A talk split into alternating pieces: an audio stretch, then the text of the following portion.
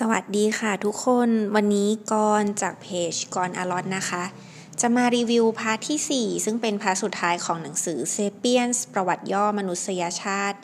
หนังสือเล่มนี้เขียนโดยยูวัลโนอาห์ แฮรารีนะคะ ใน part ที่ 4 จะเป็นการพูดถึงเรื่องการปฏิวัติวิทยาศาสตร์ค่ะ สิ่งสำคัญที่ทำให้เกิดการปฏิวัติวิทยาศาสตร์ ก็คือเมื่อเซเปียนส์ยอมรับว่าตัวเองไม่รู้ค่ะ เมื่อคริสตศักราชปี 1,500 มนุษย์ยังคงเดินอยู่บนผืนโลกนะคะ แต่หลังจากนั้น 3-400 ปี วันที่ 20 กรกฎาคมปี 1969 มนุษย์ก็ลงไปเหยียบบนผืนดวงจันทร์ได้สำเร็จค่ะ การที่วิทยาศาสตร์จะสามารถก้าวหน้าได้ก็จำเป็นต้องมีแรงเสริมด้วยเรื่องของการเมือง แล้วก็เศรษฐศาสตร์การลงทุนนะคะเพราะว่าถ้างานวิจัยเนี่ยสำเร็จก็จะทำให้เราเกิดทรัพยากรใหม่ แล้วทรัพยากรใหม่ก็จะถูกดึงนำไปลงทุนต่อค่ะ คนสมัยก่อนทำไมถึงไม่ได้คิดถึงเรื่องวิทยาศาสตร์ ในหนังสือกล่าวไว้ว่า ในช่วงนั้นคนสมัยก่อนก็อาจจะคิดในแง่ที่ว่า ไม่รู้ว่าจะรู้ไปทำไม เท่านี้ก็ดีแล้วพอแล้ว และถ้าเป็นความรู้ที่ไม่ได้สำคัญต่อชีวิต ก็อาจจะไม่จำเป็นต้องกล่าวถึงเลยก็ได้ เพราะในช่วงนั้นเนี่ยเจ้าแห่งศาสตร์ทั้งปวงคือ เทววิทยา การเชื่อในพระเจ้าเป็นหลักค่ะ แต่ในปัจจุบันวิทยาศาสตร์ยอมรับอย่างใจกว้าง ว่ายังมีความรู้อีกมากที่เราไม่รู้ แล้วเรายังไม่สามารถตอบคำถามได้นะคะ วิทยาศาสตร์ใจกว้างในแง่ที่ว่า ถ้าเกิดว่าเกิดทฤษฎีอะไรขึ้น แล้วมีทฤษฎีใหม่ที่มีข้อยืนยันมีหลักฐานสนับสนุน ทฤษฎีใหม่นี้สามารถไปดึงเอาทฤษฎีเดิมลงมาได้ค่ะ นี่คือความใจกว้างแล้วก็เป็นการแสดงถึงความยอมรับความจริงของวิทยาศาสตร์สมัยใหม่ วิทยาศาสตร์สมัยใหม่อาศัยแก่นคณิตศาสตร์ค่อนข้างเยอะเซอร์ไอแซคนิวตันเองก็ทำให้การตกลงสู่ผืนดินของแอปเปิลธรรมดา ได้บัญญัติคำว่าแรงโน้มถ่วง เขาสามารถเขียนออกมาเป็นกฎคณิตศาสตร์ได้เลย นิวตันทำให้เราเห็นว่าธรรมชาติสามารถจดจานไว้ด้วยคณิตศาสตร์ได้ แล้วหลังจากนั้นก็ไม่ใช่แค่แอปเปิลธรรมดาค่ะ ไม่ว่าสารนั้นมวลนั้นจะใหญ่แค่ไหน หรือแม้กระทั่งการเคลื่อนที่ของดาวเคราะห์สักดวง เราก็สามารถที่จะทำนายได้ค่ะในช่วง 200 ปีที่ผ่านมานะคะ มีคณิตศาสตร์สาขาใหม่ เพื่อที่จะใช้จัดการกับความจริงได้ คือวิชาสถิติ เกิดขึ้น เริ่มต้นอย่างนี้นะคะ เมื่อปีคริสตศักราช 1744 ค่ะ มีนักบวชนิกายเพรสไบทีเรียนในสกอตแลนด์สองรูป คือนักบวชอเล็กซานเดอร์เวบสเตอร์กับนักบวชโรเบิร์ตวอลเลซทั้งสองเนี่ยตั้งใจที่จะจัดตั้งกองทุนประกันชีวิตขึ้นค่ะ ให้กับนักบวชที่ร่วมนิกายกัน ซึ่งกองทุนนี้ก็คือเผื่อไว้ว่าถ้าเกิดวันหนึ่งนักบวชเหล่านี้นะคะ เสียชีวิต พวกเขาจะได้มีเงินก้อนบำนาญไว้ให้ลูกเมียของเขาค่ะ แต่ประเด็นคือจะต้องจ่ายคนละเท่าไหร่คะพวกท่านทั้งสองไม่ได้มีความรู้ในด้านคณิตศาสตร์มากนะคะ ก็เลยขอความช่วยเหลือกับศาสตราจารย์คณิตศาสตร์คอลินแมคคอรินค่ะ ทั้งสามท่านช่วยกันรวบรวมข้อมูลสถิติคนที่เสียชีวิต แล้วก็นำมาคำนวณจำนวนนักบวชที่ยังมีชีวิตรอดอยู่ในแต่ละปีนะคะ ด้วยความมหัศจรรย์ของวิชาคณิตศาสตร์ สถิติ ก็ทำให้ได้ข้อสรุปที่ว่า โดยเฉลี่ยแล้วจะมีอาจารย์นักบวชเสียชีวิตประมาณ 27 คนต่อปี ในนี้จะมี 18 คนที่ภรรยาไม่มีอายุยืนกว่าและในนี้มี 5 คนที่ภรรยาจะเสียชีวิตไปก่อนแล้ว เราทิ้งลูกไว้เบื้องหลัง แล้วก็มีข้อมูลอื่น ๆ ที่ละเอียดลึกจนน่าตกใจค่ะ ซึ่งพอคำนวณแล้วก็ได้ว่าแต่ละท่านจะต้องจ่ายคนละประมาณ 10 ปอนด์ต่อปี ปัจจุบันกองทุนของท่านทั้งสอง ได้รู้จักกันในชื่อ Scottish Widows เป็นหนึ่งในบริษัทประกันภัยและบำนาญที่ใหญ่ที่สุดในโลกค่ะ วิชาสถิติก็เป็นพื้นฐานของวิชาอื่น ตั้งแต่รัฐศาสตร์ เศรษฐศาสตร์ จิตวิทยา รวมไปถึงฟิสิกส์ชีวะด้วยนะคะ วิทยาศาสตร์เริ่มแก้ปัญหาที่ไม่อาจแก้ไขได้มากมาย แต่หนึ่งในปัญหาที่ยังก่อกวนใจเสมอก็คือปัญหาเรื่องของความตายค่ะ เพราะว่าคนส่วนใหญ่ก็ยังรู้สึกว่าทุกคนต่างหนีความตายไปไม่พ้นนะคะ ในหนังสือเซเปียนส์ได้เล่าถึงตำนานกิลกาเมสค่ะ กษัตริย์กิลกาเมสแห่งอูรุกผู้เก่งกาจได้สูญเสียเพื่อนรักชื่อเอ็นคิดูไป กษัตริย์กิลกาเมสทรงนั่งประทับข้างเพื่อนคนนี้นานหลายวันเลยค่ะ จนกระทั่งเห็นหนอนไต่ออกมาจากรูจมูกค่ะ ก็ตระหนกเสียขวัญนะคะ ตั้งพระทัยแน่วแน่ว่า ชาตินี้จะต้องไม่ตายค่ะ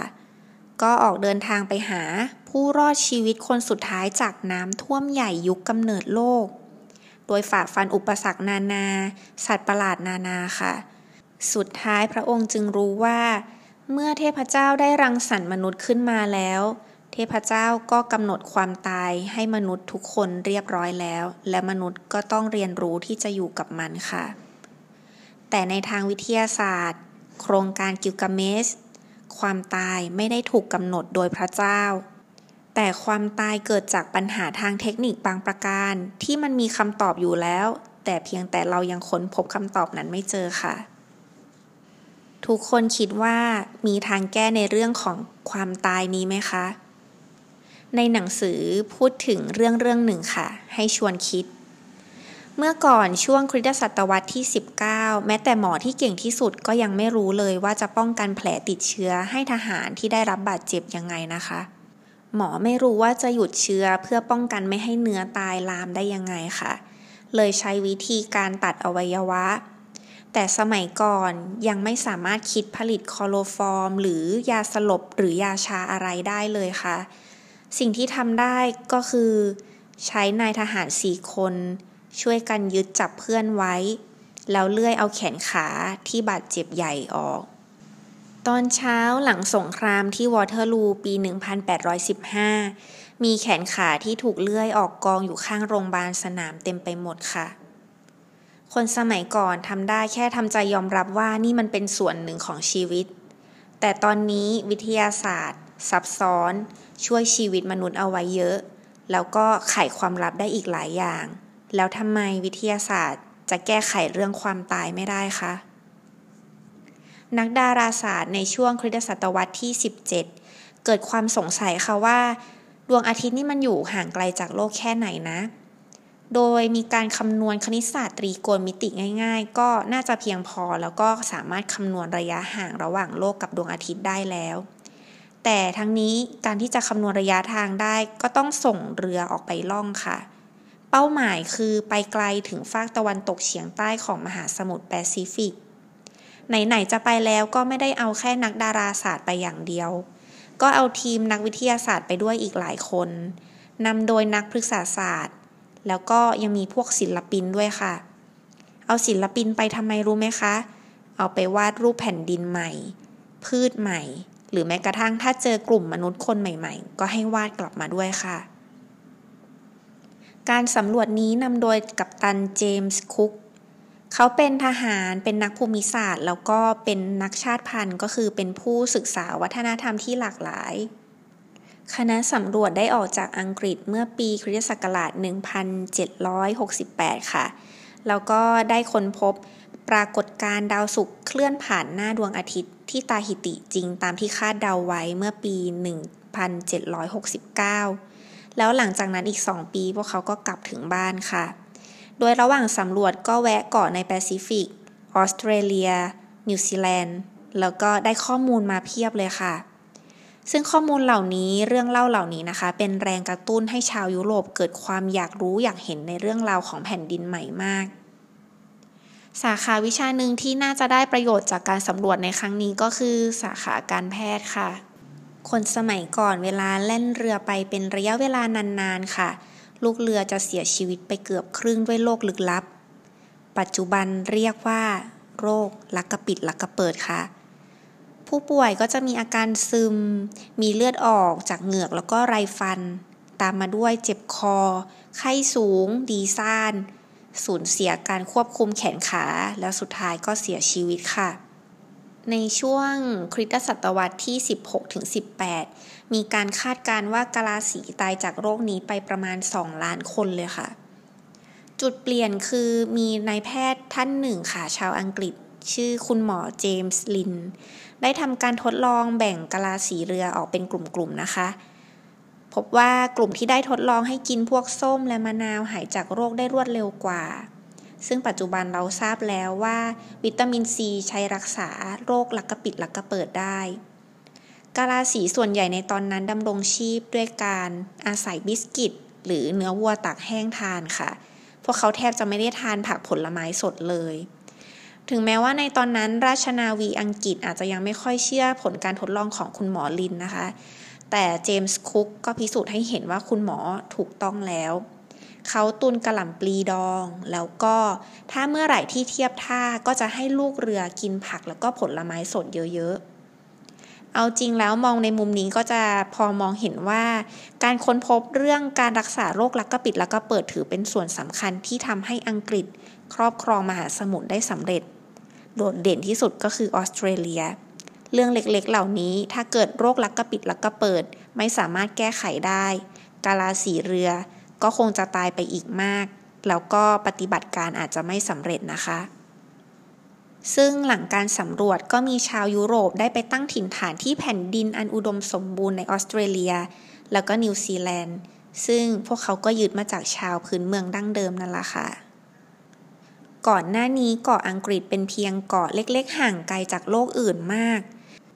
การที่อังกฤษสามารถไปยึดออสเตรเลียได้ถือว่าเป็นเรื่องที่แปลกมากค่ะ ทำให้ในช่วงคริสตศตวรรษที่ 15 นะคะ ยุโรปก็กลายเป็นเจ้าแห่งโลกภายนอก แล้วชาวยุโรปก็พิชิตอเมริกาได้ แล้วก็กลายเป็นมหาอำนาจที่สุดทางทะเลค่ะ ด้วยเหตุผลหลักก็คือ มหาอำนาจทางเอเชียสมัยนั้น ไม่มีใครสนใจจะไปสำรวจโลกภายนอก ทั้งทางที่แค่จีนกับอินเดียก็มีพื้นที่บนโลกนี้ราว 2 ใน 3 ของพื้นที่โลกทั้งหมดแล้ว หนังสือตั้งคำถามว่าเหตุใดเมื่ออังกฤษเมื่อกระโดดก้าวข้ามเหล่านี้ไปได้ ฝรั่งเศส เยอรมันสหรัฐอเมริกาก็ตามไปได้อย่างรวดเร็ว แต่ว่าจีนกลับถูกไว้ทิ้งห่างตามหลัง นั่นอาจจะเป็นเพราะจีนเปอร์เซียไม่ได้ขาดแคลน นวัตกรรมเทคโนโลยีอะไรค่ะ แต่สิ่งที่เขาขาดก็คือ ขาดเรื่องของการให้คุณค่า ถ้าเรามองดูจะเห็นว่าเรื่องเล่าตำนานหรือโครงสร้างสังคมทางการเมืองอะต่างกันนะคะ กว่าประเทศทางเอเชียจะตามทันก็ผ่านไปหลายศตวรรษแล้วค่ะ สิ่งที่จักรวรรดิยุโรปคิดคือ ข้าพเจ้าไม่รู้ว่ามีอะไรข้างนอกนั่น พวกเขาจึงออกไปค้นหาค่ะ ขณะที่สังคมอื่นจากระวัติอื่น ยึดครองแผ่นดินใหม่ ด้วยความกระหายอำนาจและอยากได้ความมั่งคั่ง แต่กลับกันนักจักรวรรดิยุโรปเดินทางออกไปห่างไกล เพื่อหวังจะได้ความรู้ใหม่ นอกเหนือจากการได้ดินแดนใหม่ค่ะ ในช่วงคริสตศตวรรษที่ 15-16 นี้นะคะ ชาวยุโรปก็เริ่มวาดแผนที่ก็ทำให้เห็นว่ามีอีกหลายจุดบนแผนที่ยังคงว่างเปล่า จุดเปลี่ยนสำคัญคือ เมื่อมีชายคนหนึ่งค่ะ คริสโตเฟอร์ โคลัมบัส ได้แล่นเรือจากสเปน ไปทิศตะวันตก พื่อจะไปเอเชียตะวันออก ซึ่งถ้าเขากางดูแผนที่เขาจะเห็นว่าญี่ปุ่นห่างไปประมาณ 7,000 กิโลเมตร แต่ว่าจริงๆ แล้วเนี่ย ญี่ปุ่นห่างไปอีกตั้ง 20,000 กิโลเมตรค่ะ แสดงว่าแผนที่ไม่ถูกต้องนะคะ ในที่สุดค่ะ ปี 1492 โคลัมบัสก็ไปเกยเข้ากับทวีปที่ไม่มีใครรู้จักมาก่อน แต่โคลัมบัสเชื่อว่าเขามาถึงเกาะเล็กๆ นอกชายฝั่งเอเชียตะวันออกแล้ว เขาเรียกคนที่นั่นว่าอินเดียน เพราะเขาคิดว่าเขามาแล่นเรือถึงอินดีส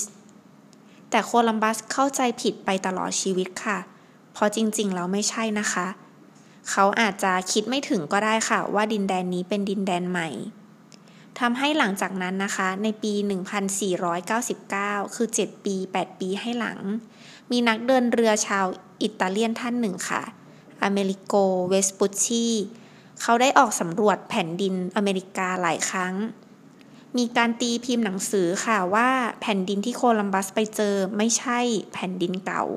แต่เป็นแผ่นดินใหม่ที่ไม่เคยมีใครบัญญัติ หรือแม้กระทั่งบัญญัติในไบเบิลมาก่อน ในปี 1507 ค่ะ นักทำแผนที่ชื่อมาร์ติน วอลด์ซีมึลเลอร์ ก็ตีพิมพ์แผนที่โลกใหม่ ฉบับปรับปรุงใหม่ตามแบบของเวสปุชีแต่เขาก็คิดว่าจะตั้งชื่อทวีปใหม่นี้อะไรดีนะคะ ก็เลยตั้งเพื่อให้เกียรติค่ะ ว่าอเมริกา เพื่อเป็นเกียรติให้กับชายคนนี้ค่ะ ที่กล้าหาญที่จะประกาศให้ทุกคนรู้ว่า เรายังไม่รู้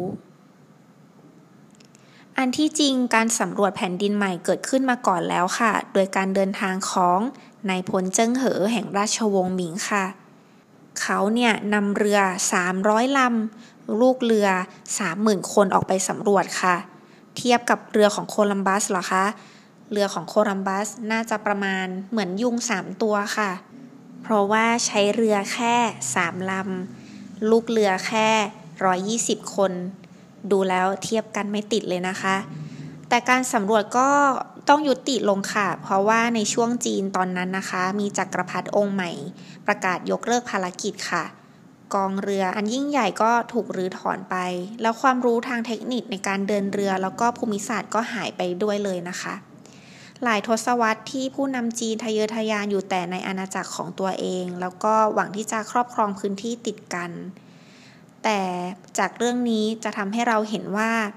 ถ้าไม่มีการต่อยอด ภารกิจเป้าหมายที่จะใหญ่เพียงใดก็ไปไม่ถึงค่ะ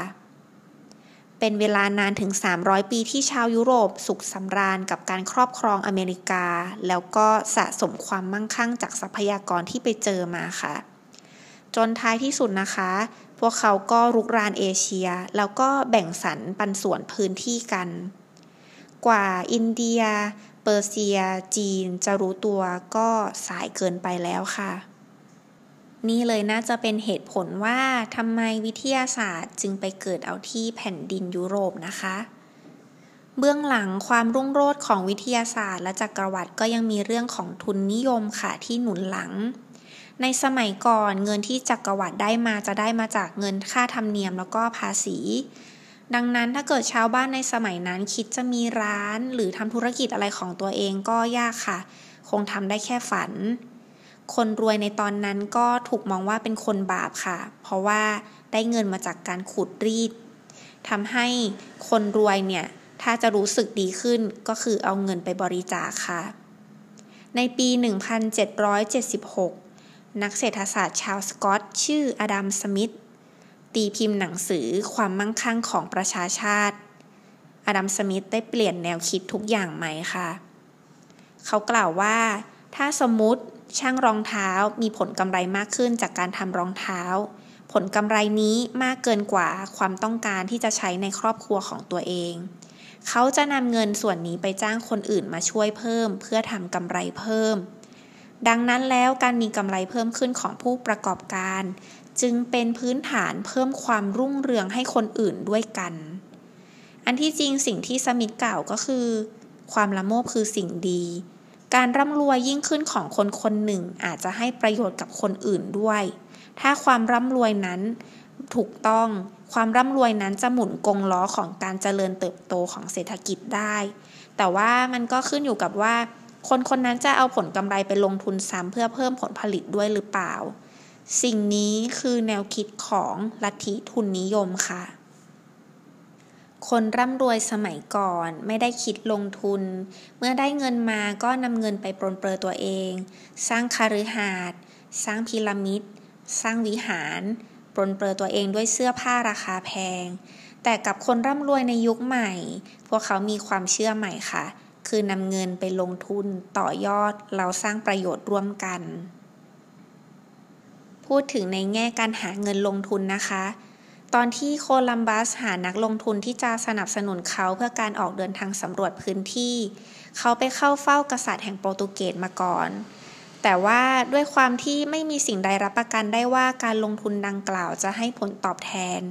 กษัตริย์แห่งโปรตุเกสก็เลยส่งปฏิเสธไปค่ะ โคลัมบัสก็ไปเสนอแนวคิดนี้ให้กับนักลงทุนชั้นนำอีกหลายคน แต่ทุกคนไม่เอาด้วยค่ะ สุดท้ายคนที่แจ็คพอตก็คือ พระเจ้าเฟอร์ดินานด์กับพระนางอิซาเบลล่าแห่งอาณาจักรสเปนนะคะ ก็เลยทำให้สเปนได้แผ่นดินใหม่ แล้วก็เป็นเจ้าของทรัพยากรเหมืองทองมากมาย กลายเป็นว่านายธนาคารแล้วก็บรรดาเจ้านครอื่นๆ ก็เห็นดีเห็นงามนะคะ อยากจะเจริญรอยตามบ้างค่ะ แต่ทุกครั้งที่ออกเดินทางก็มีความเสี่ยง เพราะว่าเรือสำรวจอาจจะกลับมามือเปล่าก็ได้ หรืออย่างแย่ที่สุดก็คือถูกโจรสลัดเนี่ยปล้นสะดมหายสาบสูญไปค่ะ เพื่อลดความเสี่ยงแล้วก็เพิ่มจำนวนนักลงทุนได้นะคะ ชาวยุโรปคิดวิธีการโดยการไประดมทุนผ่านบริษัทร่วมหุ้น บริษัทร่วมหุ้นที่มีชื่อเสียงที่สุดในสมัยนั้นก็น่าจะเป็นบริษัท East India แห่งดัชหรือ VOC ค่ะ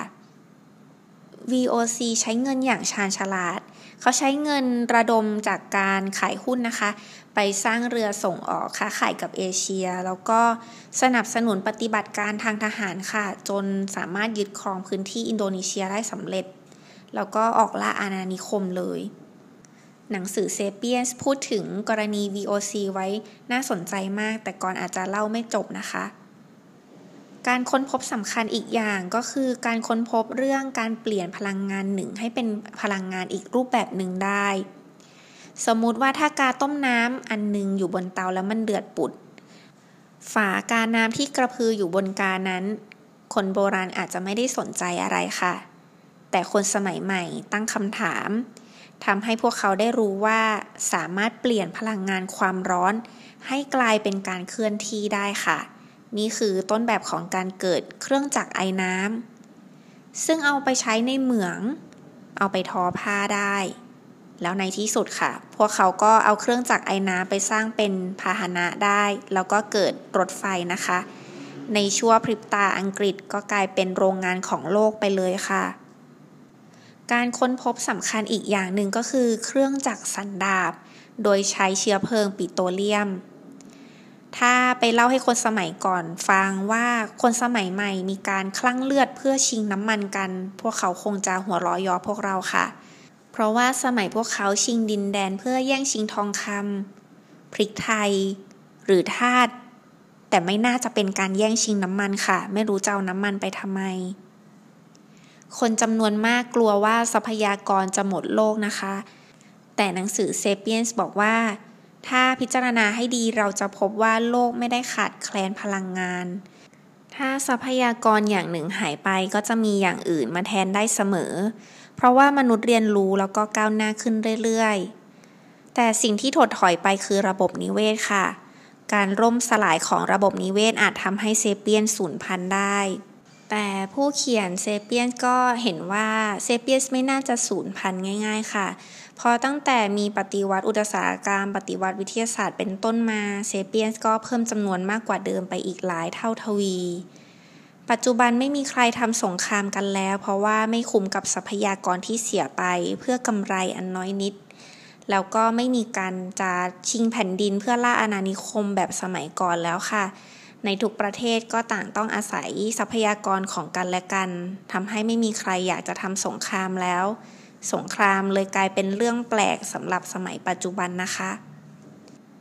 คนปัจจุบันต่างมุ่งเน้นกันที่วิทยาการแล้ว พวกเราต่างหาวิธีคิดพันธุวิศวกรรม การปลูกถ่ายอวัยวะไซบอร์กซึ่งหนังสือก็จะพูดถึงวิทยาการที่ว่าที่เราคาดไม่ถึงเลย แต่ว่ามันเป็นไปได้ค่ะ อย่างเช่น โครงการกิลกาเมสโครงการที่จะปลุกเอานีแอนเดอร์ทัลมนุษย์ที่สาบสูญไปแล้วกลับมา โดยสามารถดึงเอา DNA ของพวกเขา ไปสร้างใหม่ค่ะ แล้วก็ให้หญิงสาวที่เป็นเซเปียนอุ้มท้องให้ หรือแม้แต่การปลุกคืนชีพ คนที่ตายไปแล้ว เวลาที่อ่านเซเปียนจนจบนะคะ ตั้งแต่ต้น ก็แอบคิดค่ะว่า ทั้งหมดที่ทำไปนี้เพื่อตอบสนองความต้องการของใคร มนุษย์ต้องการที่จะต้องการอะไรกันแน่ และหนังสือก็ทิ้งประโยคท้ายค่ะว่า จะมีอะไรอันตรายไปมากกว่า พระเจ้าอย่างเซเปียนส์ที่ไม่เคยรู้จักพอ ผู้ซึ่งไม่รู้ว่าตัวเองต้องการอะไรกันแน่ สำหรับวันนี้ก็คงจะเป็นตอนสุดท้ายค่ะ ของหนังสือเซเปียนส์ประวัติย่อมนุษยชาตินะคะ ตัวหนังสือมีความยาวอยู่ที่ประมาณ 600 หน้านะคะ แต่ก่อนคิดว่าเป็น 600 หน้าที่มีคุณค่าต่อการอ่านมาก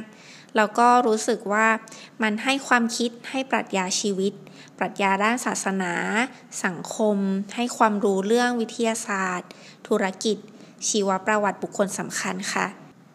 ก่อนคิดว่าอ่านแล้วสนุกค่ะ แล้วบางทีเราก็จะแอบทึ่งกับคนที่เขียนอยู่เหมือนกันค่ะว่าทำไมเขาสามารถโยงเรื่องนี้ไปสู่เรื่องนั้นได้ สิ่งที่โยงไม่ใช่เรื่องของการชักแม่น้ำทั้งห้าค่ะ แต่ว่าทุกสิ่งที่เกิดขึ้นมันโยงใยต่อกันได้หมด สืบมาตั้งแต่อดีตมาจนปัจจุบันเลย ก็ทำให้เราคิดค่ะว่าปัจจุบันเราเป็นใคร เรามาจากไหน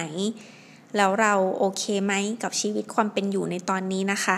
ถ้าเปรียบเทียบแล้วตอนนี้เราดีกว่า หรือเราแย่กว่าเดิมค่ะ ก็สำหรับวันนี้นะคะ ทิ้งท้ายกันไว้ที่ตรงนี้เนาะแล้วก็ตอนนี้ก่อนได้ทำเพจบน Facebook ด้วย แล้วก็บน YouTube ด้วยนะคะ บน YouTube ก็จะเป็นคลิป ถ้าเกิดใครชอบนะคะ